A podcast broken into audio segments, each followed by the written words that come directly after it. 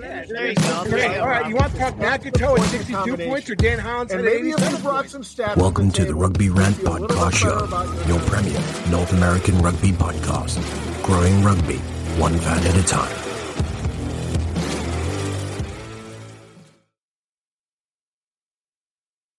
And welcome, Rugby Rant fans. I'm the big guy, Scott Ferrara. That's Rob the Hammer Hammerschmidt. And today, joining us, I don't know, he might he might lead him and him and Mikey Parazzini and probably Alex Carlson are, are close to being like the most guys, the most appearances on the on the Rugby Rant. We got TJ Olsen in the Bonus Point podcast. TJ, how you doing, brother? Yeah, good fellas. Thank you for letting me jump on again. It's it's been a minute, but I am relishing every moment I get an opportunity to jump on this podcast. And I told you guys before off air, I just just got back from the World Cup. I've been dealing with some jet lag. He's going to rub it in our face again. Yeah, and, and you guys prior to going, yeah. he's going to rub yeah. it just for extra measure. Yeah, you guys are telling me just get over it. You got to spend three weeks in France, so you that's that all comes with the territory. I mean, he had a he definitely had a European holiday. I mean, you know, I'm lucky if I got to spend you know three days with my missus. Is like, Hey, yeah, no, I'm, I'm not. I'm. He's I'm complaining about jet lag. Meanwhile, he was enjoying wine and cheese. I was gonna say his blood alcohol content and his gout are really kicking in right now. hey, oh, yeah, no, hundred percent agree with that. It's it's not looking pretty good, but yeah, getting back on the band bandwagon now with the healthy stuff. So yeah, I'm I'm good. I'm I'm good. awesome. Uh, and real quick, guys, you know it's it's it's that first segment we all know and love.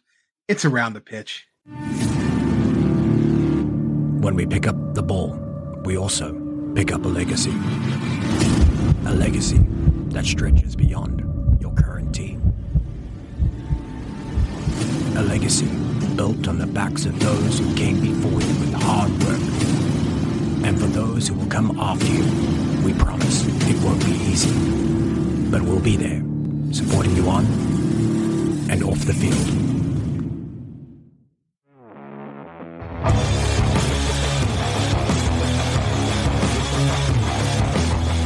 All right. So first, we're going to set up TJ. TJ, what do you got for around the pitch this week? So we've got the WPL. They have just finished their season. Their inaugural season has ended, and the Grey Wolves and the All Blues had a tremendous finals match that went on to the wire. Uh, the Grey Wolves ended up taking the win 29 24 against the All Blues, but really credit to the All Blues in my, uh, I guess, home state of California, as you call it, that they had pulled out a good performance. Grey Wolves too good. Absolutely. Unfortunately, uh, my my girls at the New York Rugby Club couldn't make it. Uh, got mm-hmm. bounced out early. I was very upset, but it was a great match. Got to watch it on YouTube. Um, so you know, looking forward to the next. Now it's an Eagles section, uh, an uh, international window for the Eagles, the women Eagles, and then you know we're going to start up with an MLR season and then back to a WPL season right after that. So, Rob, I heard you got something similar. You're we're sticking with the WPL here. Yeah, absolutely. Uh, since TJ's coming on, he's a big promoter of women's rugby. Of course, he coaches a lot of women's rugby and is always a big fan and likes to push it. So I thought, what better opportunity to talk about the heart of the WPL award named after Kathy Flores? Uh, several nominees: Bridget DeSantis, Lynn uh, Clyer, uh, T. Granby, KJ Johnson. Love, love KJ. Uh, Wendy Young from the Scrum Half Connection has been a guest on this show before as her own pod. Love Wendy's work.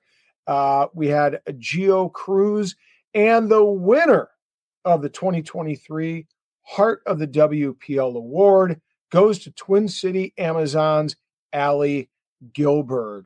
So we'd like to congratulate her, uh, director of marketing. You can't have too good of uh, director of marketing uh, for rugby in the United States. You yeah, need right. somebody that does a heck of a job there, and she does. So congratulations to Allie, well deserved. Second year it was a it was a, initiated. We love to see it continue. Named after one of the true ladies that has promoted the sport for so many years, who unfortunately passed, Kathy Flores. She was a rock of women's rugby in the United States. Absolutely. Um, real quick, shout out to our girl Wendy Young. Check her out at your Scrum Half Connection on Twitter, Facebook, Instagram. She does uh, uh what does she do? The 30 seconds uh, of yeah. women's rugby in a week. It's a really good segment uh, when you can catch her doing those. I try and repost them as much as I can because she really goes in depth with just that 30 seconds and kind of gives you the news of the week for women's rugby. Um, so actually, I'm breaking out uh, an MLR, uh, a little bit of MLR stuff. Um, our buddy Marcel Baraki tweeted, "Hey, at USMLR, when are we getting confirmation that players are allowed to choose their playing numbers for the upcoming season?" Question mark. Hearing we're close to a green light on this, so amped. And there was tons of comments. We're not gonna talk about it here, fellas. It's not our topic for today. on, That will be our topic for episode 155 next week. And I just want to say this my buddy, uh, Dan Brown, uh, a, a Queens rugby legend, uh, one of the founders of, of the Queens Rugby Club, um, said, asked Marcel, Are we going to have to change the name of the number eight then? Obviously, he was joking, a little banter. Marcel said, Good point. Um, and then kind of sarcastically said, When the eight is substituted, does the person now playing there have to take the original uh, jersey of that position? And Marcel, I love you, but I think you've been playing high level rugby way too long because yes, you do in Division Four where the big guy plays because there's only 17 total kits. D three, So- D four. Yeah, we don't. Uh, after after D2. After the first uh, uh, hooker sub and the first prop sub, we have run out of kits, so we are wearing sweaty kits, even though we're a substitute. So it doesn't matter if it's got blood on it. You you gotta you gotta put that jersey on. You gotta run out, man. I will tell you guys a great story. Uh, University of Massachusetts Dartmouth. We go up to Lyndonville, Vermont, to play in what's called the Snow Bowl every year. Uh, there's about 25 guys in two hotel rooms. Yeah, it's freezing. Um, and uh, you know we have a bit of a drink up the day before one of the the night before one of the the, the first day. Um, my buddy went to use the bathroom. Um, the next day, everybody wakes up a little groggy. Time to get going. We're gonna go to the field. I grab the, jerseys. I'm like, why the jerseys wet? You guessed it. He went to the bathroom on the jerseys, nice white jerseys that we had to play in for two days. About ten matches in pea soaked jerseys. Thank you, Rudy. Well, I. I thought playing in jerseys that haven't been washed is bad. Playing in Yeah. jerseys that are soaked in someone else's urine, that's that takes Bloody courage. awful. Oh man, yeah, jeez. Welcome to Absolutely. Gotta- in the United States. Gotta love the D4 rugby, baby. I mean, not high level whatsoever. Um, but speaking of high level rugby, the topic we have for today's episode is, is actually one that TJ brought to us and said he wanted to talk about Yeah. and wanted to bring it on the rant. And it's something that that me, Rob, and Ty have been talking about throughout this Rugby World Cup um, uh, uh, uh, cycle here, and that is the future of Rugby World Cups and the proposed wild card system that they're looking to do, and they're looking to, I guess, try and start it in 2027 uh, when the Rugby World Cup will be in Australia, eventually to move uh, to the U.S. in 2031 um, when they come here. And what that would entail is um, it would be extra players, or excuse me, extra teams coming out of the group stage, and then the top, the number one team in that group would get a bye week, pretty similar to what we have in the NFL right now. That way, you're adding that extra team, the extra couple of teams into play. The first team gets an extra week of rest because they've earned it, because they've they've done so well in group play, what have you. And is that a plus? Is that a negative? We're going to talk about that. But first, we have some words from our lovely sponsors, baby. Tighthead Brewing Company is not just Chicago's premier location to watch rugby and enjoy quality ales and lagers. It is also a great place to enjoy local acts performing live music every Thursday and Saturday nights. Additionally, their Wednesday night trivia nights are something not to be missed. Tighthead is located in Mundelein, Illinois, and easily accessible for many Chicagoans, as it is just steps away from the metro. Owner Bruce Durr and the Tighthead staff are dedicated to ensure your microbrew experience is as tight as their beers. Bruce's love for rugby extends beyond the origin of his brewery's name. Tighthead is committed to supporting the rugby community. This includes his support for Lake County RFC and our own Rugby Rant podcast show. Tighthead's tap room is like the familiar rugby clubhouse in which friends and teammates can meet, socialize, and enjoy the wide variety of brews on tap. Regardless of whether your palate enjoys a good IPA or a dark barrel aged brew, Tighthead can deliver. Hey, Chicago, when you want rugby, Tighthead Brewing Company will satisfy your thirst. Tighthead, it's worth more than a try.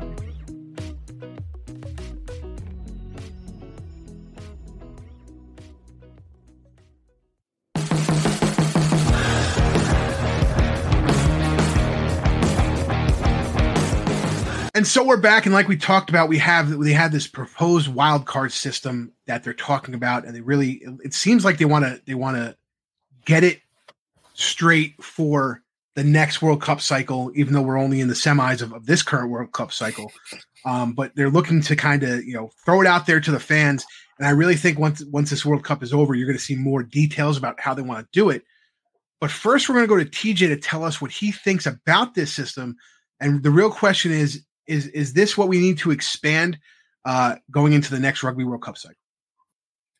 Okay, so I really appreciate you guys bringing me this on because it's it's been a topic that's been obviously mulling around my brain while being at the World Cup, and I got to chat to former players, I got to chat to current players, you, see, see it firsthand. use your brain while you were over there drinking. Hey, mo- moderately, you know the oh, best okay. conversations happen over a good beer, mate. So it's it's, okay. it's good stuff. Yeah, that's where all the all the great ideas come. But it's it's been interesting because obviously this has been thrown out before. Obviously, we we want a more inclusiveness when it comes to the World Cup. We want more nations being promoted in the World Cup. But I think there's a strong consensus that the World Cup is already long enough. I think we already have enough teams.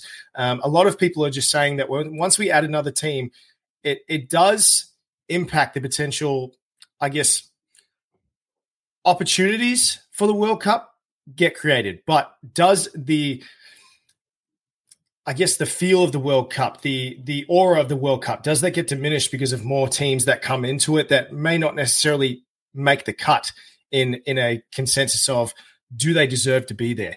If we add another team to the World Cup, that's another week teams have to remain overseas, more cost that smaller international teams have to pay for, another week where teams have to potentially bring players in to cover potential injuries due to another week of games and prep. Um, even though this was a really random injury, injury, everybody saw the injury that happened to, uh, I believe it was Namibia's captain, um, Johan Retief, I think his name is, from the spider bite that he received. Um, there are so many things that we have to consider when adding other teams into pool. A lot of people think it's just, yeah, let's throw four more teams in there, let's get more games. I think another week of games is, is just more blown out score lines. So I think a lot of people are leaning on the fact that Portugal were an example of a lower base team because they were one of the last teams to qualify. They were able to take down a team like Fiji. Amazing brand of footy they played. They they deserved that win, and you could see how much it meant to them when it, they went back to their home and they saw all the people that welcomed them in the in the airport. But in my opinion, it's about teams. It's, it's what the public is looking for. We can't just add more teams to World Cup setup just because people are wanting more teams.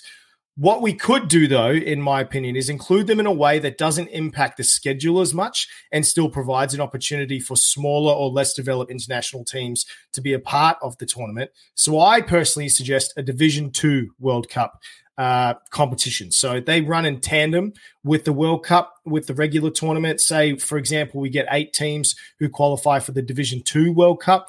Um, they compete against each other for that Division Two World Cup. They could play as curtain raisers for main matches, or even we're, we're, talking about Australia as the World Cup, they could play in smaller cities, uh, more rural cities that wouldn't necessarily get an opportunity to be a World Cup city.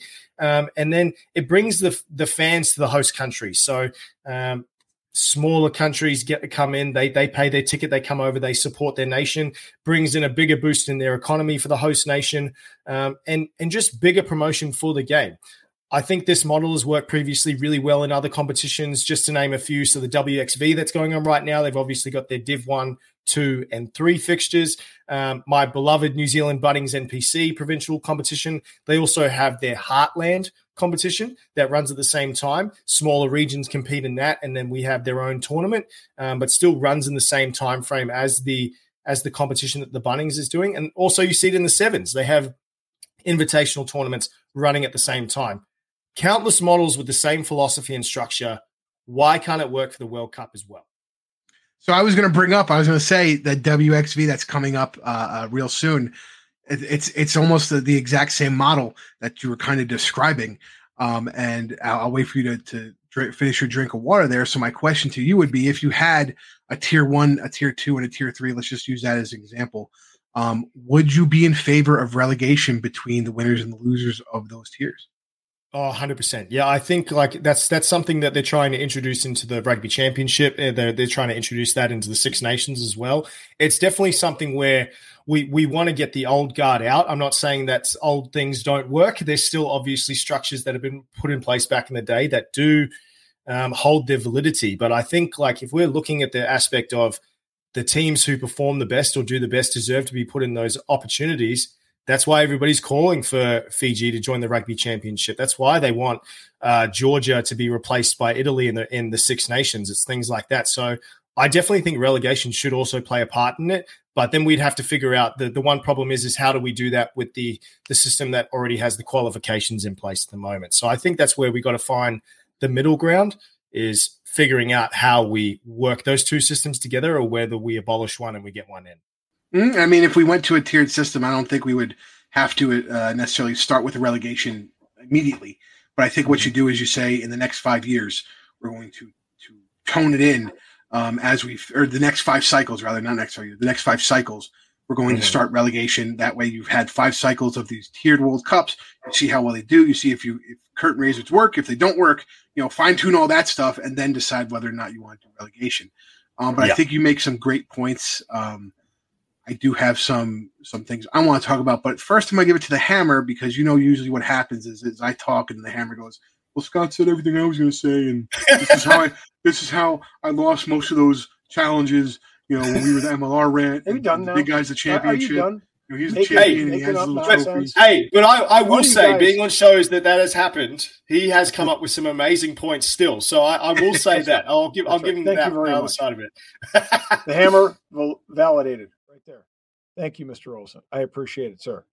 Um, so I, I thought a, a, lot about this since TJ brought it forward. Well, TJ brought the article forward, um, and and we'll post the link here uh, in in the you know in the comments below. But I like the wild card idea. Yes, it does extend things, but only really actually for a week because remember, with five teams in each pool, there's one team that always has a week off during pool play, right?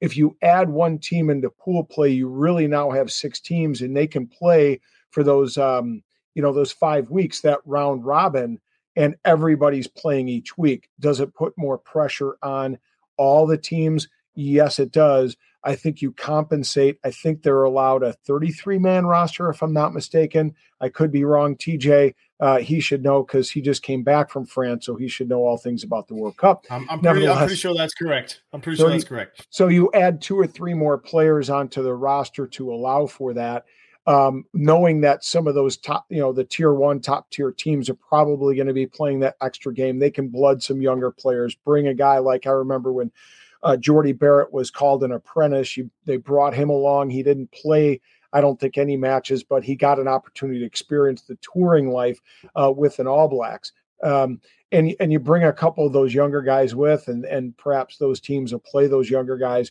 and give them an opportunity to get blooded early on. Doesn't diminish the jersey. It just you know th- those guys are going to get there anyway. They're going to pull on the black shirt, for example. I don't think we have to worry about diminishing the jersey there.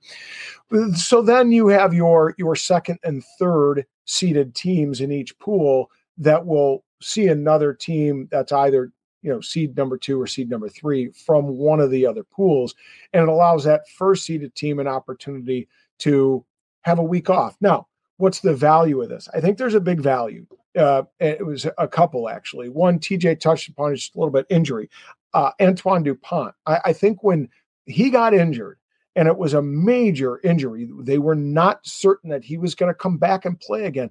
Uh, the air was let out of the tournament, you know, and I don't know if TJ being in France kind of picked up on that or noticed it, but it, it, from our perspective, even here in America, air was let out of the tournament. Like, damn, you know, there's so many quality matchups. You want to see him against Faf, right? When he came back and was going to, you know, reemerge, we all sat there and went, yes, and we pumped our fist. That additional week gives guys like that an opportunity to maybe recoup and recover and come back into their side. Um, the other value, I think, in that situation is, um, you know, uh, we can we can allow these teams that were right on the cusp to perhaps get an opportunity to get back in. We saw what the United States was able to get, uh, to do against Portugal and against Georgia. Excuse me. And you know, and we really thought as Americans watching this going, damn, we, we should be there too. It gives them an opportunity to be competitive, to compete, to get experience, to blood some players, uh, to get them an opportunity. Um, so, you know, there, there's, I think there's a, a real good opportunity with doing this. I don't think anything's lost. It only extends really. It would extend um, only by a week in my mind uh, because you have a bye week in that night, or sorry, a bye week for the for the champions uh, of each pool. That sorry, the uh, number one seed in each pool to have that week off. Oh, the other benefit. Remember, we were talking about a few weeks that South Africa actually uh, uh, threw the game um, against uh, what is it, Ireland? Right? They threw the Throwing game. the conspiracies out here. Here we go. Conspiracy. I'm not saying I believe in it. I'm just saying that was the conspiracy, right? Well, if you have a week off. I mean, there's no benefit i- i- by throwing the game and being a two, uh, a, a two seed, right? You want to get the one seed to get that week of rest. So it would throw away that conspiracy and kind of take that off of everybody's plate, if you will. I gotcha. And and real quick, I'm going to tell you, um, you know, you talk about the conspiracy or, or the narrative, as they say, and uh, in this Rugby Pass article about the wild card system, former All Black James Parsons said, "So teams like Scotland, they're probably worthy of a quarterfinal, but are likely to miss out. Samoa or Argentina or Japan potentially have a second lick at getting there. Whoever wins gets rewarded, which would which would also mean teams like Australia might get a second chance. And then you create a narrative that's interesting to fans." the last sentence of this quote. It's very American, I suppose, in terms of the wild card concept, but I think it's awesome. And I think to drive the fans and and really push, convey to fans that there's going to be a narrative, more of a through line besides just the, the top two guys in the pool getting in is what's going to drive the, a change like this, right? Um, you know, and and TJ briefly briefly touched on, you know, uh, um, adding that that third team to go in there to kind of get pumped by a lot of points. And I think that's the difference between the because there's another concept of just adding overall four more teams to the players pool, the playing pool, right? Um, you know, not just doing this uh, wild card system, but overall bumping up the number of teams. I'm going to tell you guys, I do like the wild card concept, but if we've learned anything from the MLR, sometimes that extra week of rest doesn't work out the way you think it does. We have a lot of teams in the MLR that on those bye weeks and coming out of their divisions and winning their divisions, you know, they've come into a, a home field match. And granted, the Rugby World Cup isn't going to be home field for those one seeds, but they're going to get that extra day's rest and kind of been slow and and, and haven't got, been on their game. So what I'm going to propose to you guys is what I think should happen. It's outside the box thinking. It's definitely let's get hot type of shit. Um, you guys might not agree with me, and there's probably a lot of people that won't agree with me. Most of the teams that are in the tier one nation status put in to host a Rugby World Cup, right? That's a premise we could probably say is true, right? Yeah, for sure. Okay. And usually they they do multiple proposals, right? Because they might not get the 2027. So they put in for 2027 Right. and 2031 and 35, right? I'm pretty sure Australia yep. did that. Yeah, they, they got 20. Yeah, they got And USA did USA put in for 27 and 31. Knowing and- that they were shooting for 31. Yeah. So Yeah. Instead of you could do your wild card system, but what is the biggest issue we have right now in the Rugby World Cup is that gap between those tier two nations and those tier one nations in terms of playing. If you submit, this is going to be the rule that Rugby World Cup, and they're coming to me, they're they're asking the big guy. If you want to Oh, submit no, no, a no, proposal, out. So now you're not just running for commissioner of. no, I'm running for the president of Now World you're running Rugby. for the yeah. and I'm going to change it. I'm going to change. It's going to be the rule book, Okay. not the not the the book of law, just to make it American. I'm joking, but what we're going to do is, if you want to do a proposal, you have to play at least two friendly matches with a tier team below you every year, just to do a proposal. So, for example, if you want to put a proposal in for 2027, the next four years, you have to play at least two. If you're Australia, in the two cycle, tier teams in it- yeah, in the run-up cy- 2027. every year- Australia would have to have have to play at least twice a year tier two tier two tier two level teams twice a year in their international cycles however they would like to schedule it if the united states is a tier two team they have to play two three tier three teams to play you. and what what's happening is we're getting what we're seeing is the teams that you could definitely tell the teams that aren't playing in the high level competition so how do you make those old boy teams or, or Bring it to however. Tj talk, you know, categorize them, the old guard, old guard teams, not necessarily share the wealth because we're not talking about you know sharing players, but how do you get them help to help those tiers below them to bring up a competition level that's going to be better for fans? That only, and I, I, I love the idea. I'm not poo pooing the idea. I think they would have to work out the finances, uh, right? They would have mm-hmm. to figure it out because you know who's going to pay for the us to go to australia or for australia to come to the us typically the United States paid, you know, buku dollars uh, for the All Blacks to come here, for Ireland to come here, for you know Australia to come here. I think it was the only the only thing I'll say is that's because USAR is fucking stupid. And if you have a, a tier one team like New Zealand that's going to go play in a in a more developed country economically like the United States, if the if the US if the US USAR isn't making money on that, they're just fucking mm. stupid, in my opinion. So if you have Australia and they're going to go play in Canada if Rugby Canada is not making money on that, that should be a sellout for, that. Should, every rugby fan in Canada should be going to see yeah. Australia play Rugby Canada, men's or women, right? That's just well, I've, how I've got. I've got two things that I could probably, and I, I think that's it's a great point as well. And I think if they made that a mandatory requirement, that would be great for the tournament. Because the one thing that I've always said is that it's it's not how we improve the Rugby World Cup is is how we make the the best out of these nations that are struggling yeah. to either promote themselves or, or, develop as nations. It's how we add more regular fixtures to the international teams calendar. It's right. how we help promote these teams. Like if you, I, I, hate to always bring it back to an Australasian or a Pacific Pacific example, but that's it's my bread and butter, that's man. So I'm going to use yeah. it as, as my example. Yeah. But um, if you look at the Pacific Nations Cup, it's it's an amazing competition that includes Samoa, Fiji, Tonga, and then sometimes other other competition uh, other teams into the competition. But they're always playing each other, and it's always that kind of brand of rugby. They don't really get to push each other in other international fixtures other than one offs. But you saw the example of Fiji when they joined the Super Rugby and how much they've grown. They got Mick Byrne as their coach, who's one of the best coaches in rugby. They started to really push that I guess ceiling a little higher and higher. And now you can see Fiji have become one of those teams that go, we don't results. care if you see, yeah, if you don't, we don't care if you say that we're we're an underdog. We're going to prove you wrong.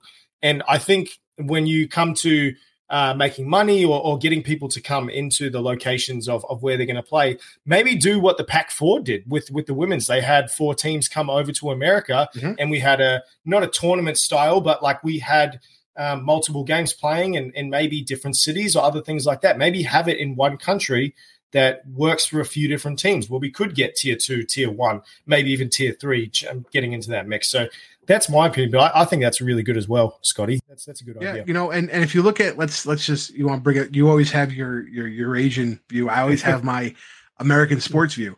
Look at college football, right? One the they they still talk about Appalachia State being Michigan and after that Appalachia State team beat Michigan, they went on and they played very well in their conference. North Dakota State um, was a cupcake team for a lot of teams in week one where they were going to a like North Carolina, kind of get the brakes beaten off of them, but they played stiffer competition and then went back down to Division two. They were winning their national title there. You know what I mean? So I it, it just while it may not look good optic wise the number one thing that every die-hard rugby fan has talked about was how do you bring the competition level up from tier two and tier three by playing tier one teams more often.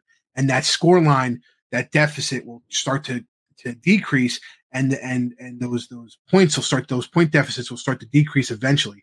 But you know, I think World, World Rugby has to step in and mandate it. And I would say this, Rob, the unions that make the most money, you know, for example, we I took the, the college football example Michigan paid Appalachia State $2 million to come in.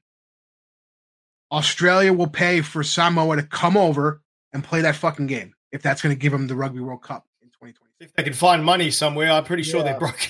yeah. But I get what you're saying. You know what I mean? But but yeah. the point is, the payoff is having having that Rugby World Cup in 2027.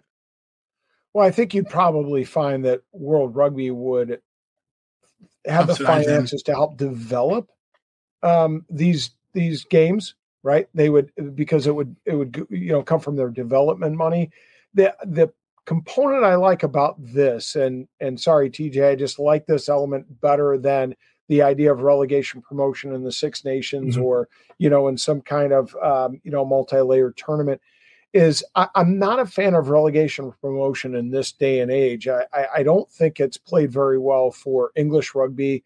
Uh, I don't think it's pl- played very well, or we haven't seen nearly the examples in in English soccer. I mean, Wrexham is perhaps the you know the, Yeah, the they're the counterintuitive yeah. example, and and that wouldn't have happened without two huge you know Hollywood stars with more social mm. media savvy than you know God's got and money. gifts. They, they- they- Yeah, you and- know, it, you don't see Yeah. those Saudi Arabian owners going in and buying, you know, right championship level Who- teams. right Well, so you know, when Ryan, Ryan Reynolds and Rob McElhenney, they they take all their funds out of everything else and put it into a into a soccer team.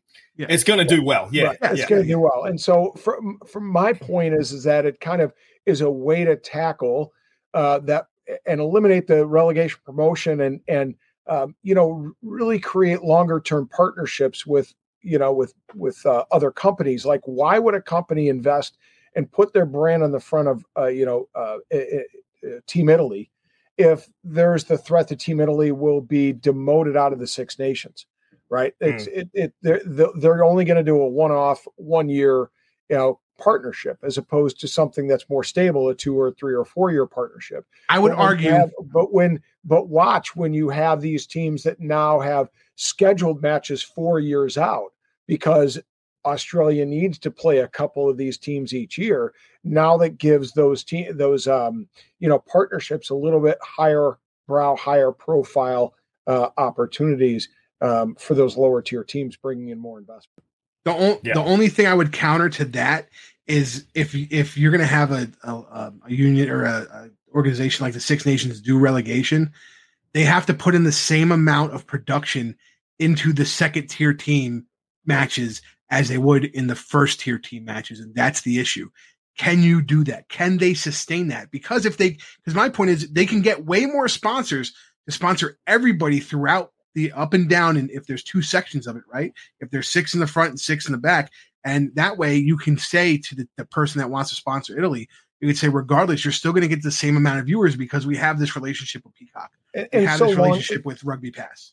so long as the um, wh- whomever's going to be televising it is going to be able to is going to you know commit to televising both both tiers of the tournament. And but right? if I, I think uniquely, rugby has been one of the sports that has utilized these these streaming services uh, uh, very creatively. So I think we do have people in those organizations that understand how to do that. So I think for our sport of rugby, we can we have more of a chance to do that. So um, before we go, I'm going to give you guys a, a little question. Um, it's I'll start with TJ and then we'll roll over to Hammer and then I'll I'll give mine. So you have to pick one change. You either get to add this wild card system in, or you get to add another pool. So you're adding four Mm. more teams into the Mm. mix, or you get to keep it the original set of teams and the wild card system. The question is, you have to pick one of those that you feel would make more rugby fans. And when and when you say another pool, that would include this this total tournament. It wouldn't be how I was talking about it with the, with the the layered tournament. No, no, Okay. no. We just, just this, this Yeah. tournament So you get a- format. Another this pool of five is what you're Yeah, saying. so you would add you would add four Yeah. more you would add four more teams. So for example, you know the four teams that would have been added in this World, World Cup would have been USA, Spain, Canada, and Hong Kong, right? So you have And to one more. decide. You're you're you're deciding what's going to get you more fans: this wild card system or adding another pool, and why? TJ, you're up. I mean, if it if it speaks to more fans, I I think the the numbers don't lie. But when when you look at it from a viewership standpoint and entertainment standpoint, adding an entire pool, that's I think that's too much. I think we're we're pushing on the boundaries of of trying to get too much from the fans, and then people just going, no, I don't want to deal with this this type of matchup being in the Rugby World Cup because it could be another just another blowout on the thing. So I think, even though it contradicts my whole narrative, because I think that I, I do believe there should be some change.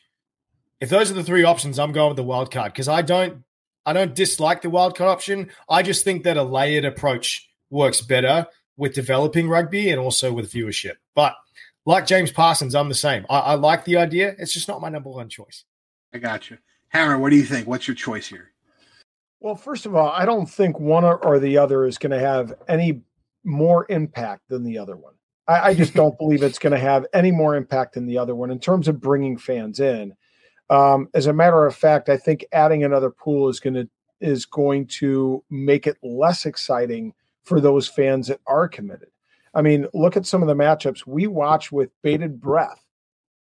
The Wales Fiji matchup. We knew that was going to be an important matchup because you know uh, that was gonna that had three really really good teams in it that we knew any one of the three or one of them is going to get bounced one of them is out right so it's going to um, you know be a big deal uh, same thing could be said for ireland scotland that matchup i think in the fourth week of pool play or third week of pool play whenever that was that was a meaningful match because we knew it really you know there was an outcome potentially in which it could see the exit of of South Africa or Ireland, you know, uh, depending on the result.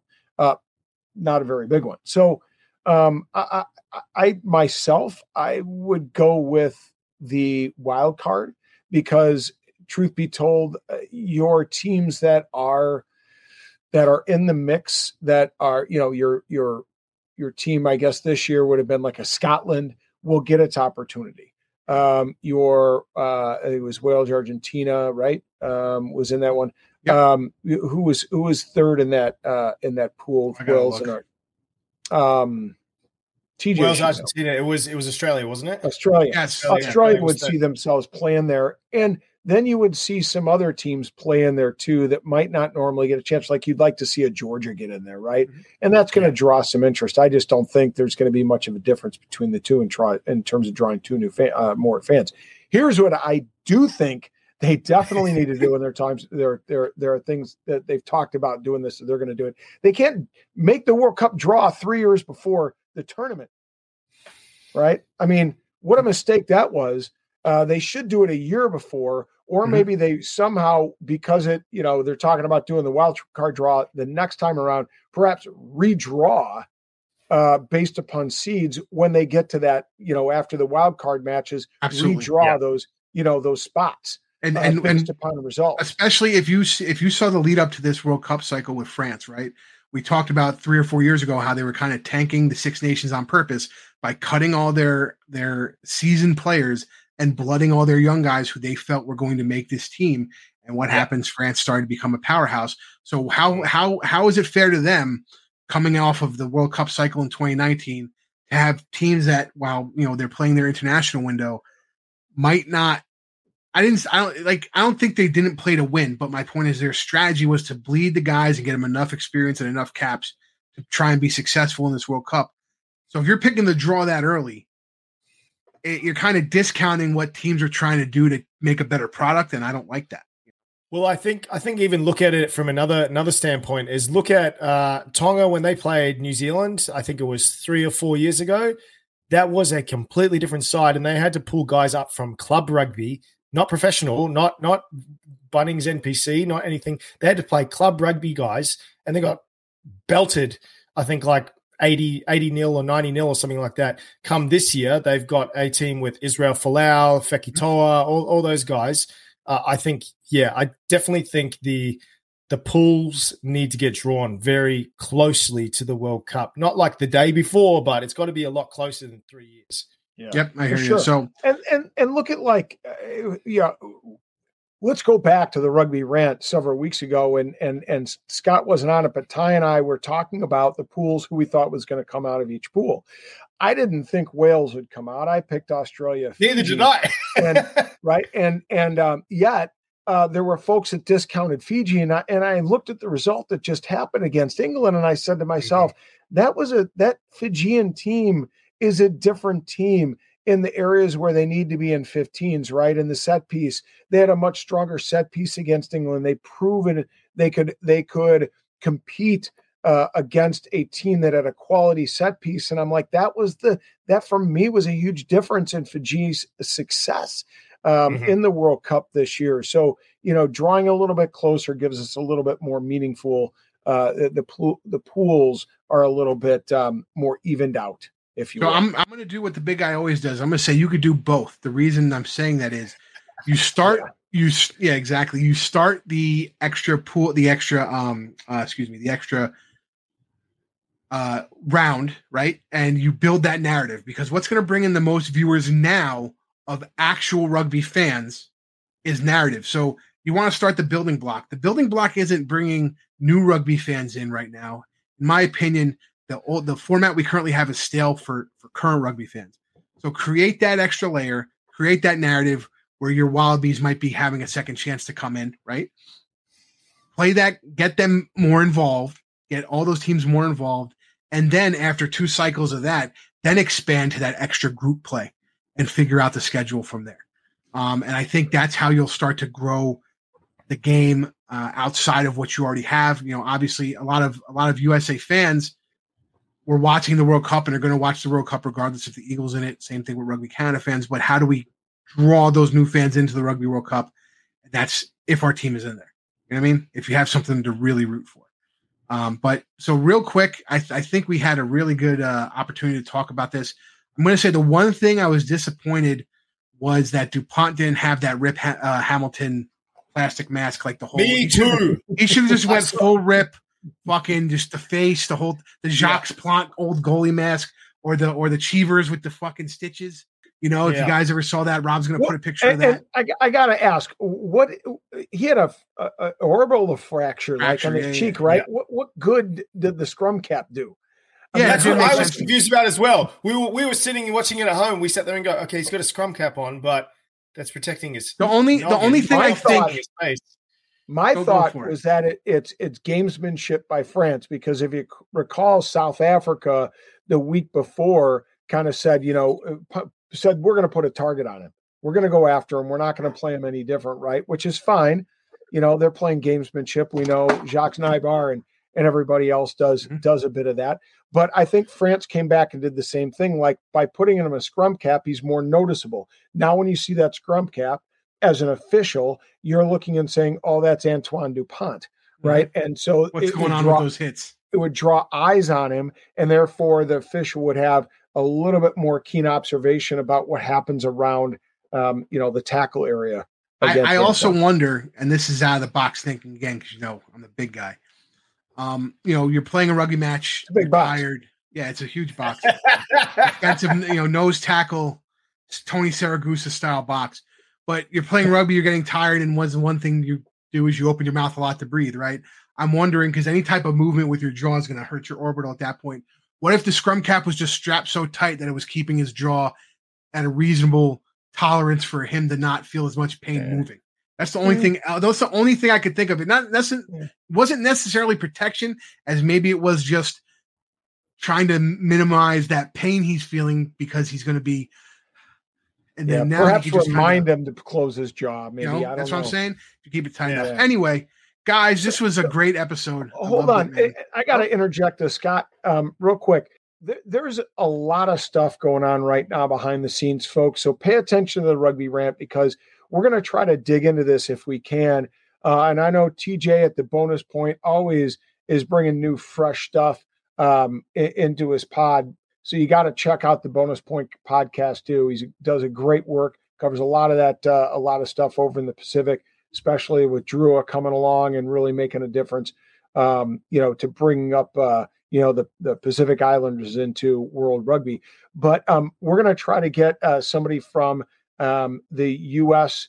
Rugby Players Association involved. We know that there's been some movement um, in the last week with regard to that, so we're going to bring that on.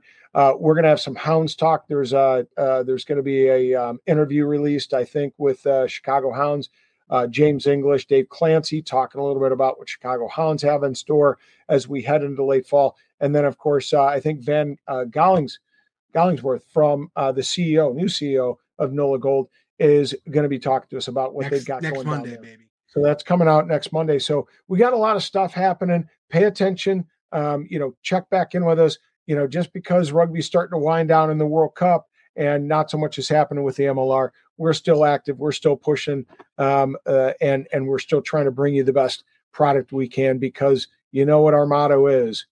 We're trying to grow rugby one fan at a time. So we're going to keep after it for all you guys out there. Nice. Absolutely. So again, thanks TJ for coming on. Really appreciate it. I know you're you're tired. You got work. You time zones. It's fucking crazy. Although it's fucking All the late there, wine's got to get out of yeah, his it's liver six- and his system. It's six o'clock in, in LA where he's at, so I don't know Yeah. what the fuck you know he's really complaining about. I'm Uh, going. I'm no. going to the gym after this, so it's going to be a Exactly. good, good session. Yeah. Exactly.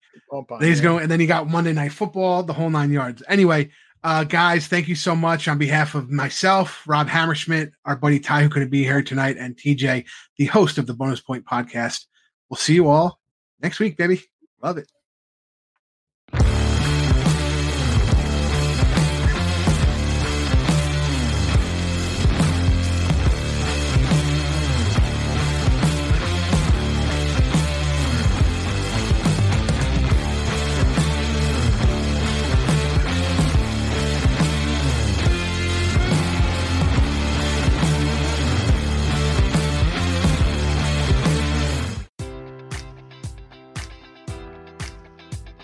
Enjoy all your favorite sports like never before at BetMGM. Sign up using code Buckeye and receive up to $1,500 back in bonus bets if you don't win your first bet. When you register with BetMGM, you'll get instant access to a variety of parlay selection features, live betting options, and the best daily promotions in the business. And with BetMGM at your fingertips, every play and every game matters more than ever. Place your money line prop, or parlay bets with the king of sportsbooks today. Sign up using code Buckeye and receive up to $1,500 back in bonus bets if you don't win your first bet. BetMGM and GameSense remind you to play responsibly. 21 plus and present in Ohio, subject to eligibility requirements. Rewards are non-withdrawable bonus bets that expire in seven days. Gambling problem? Call 1-800-GAMBLER. In partnership with MGM Northfield Park.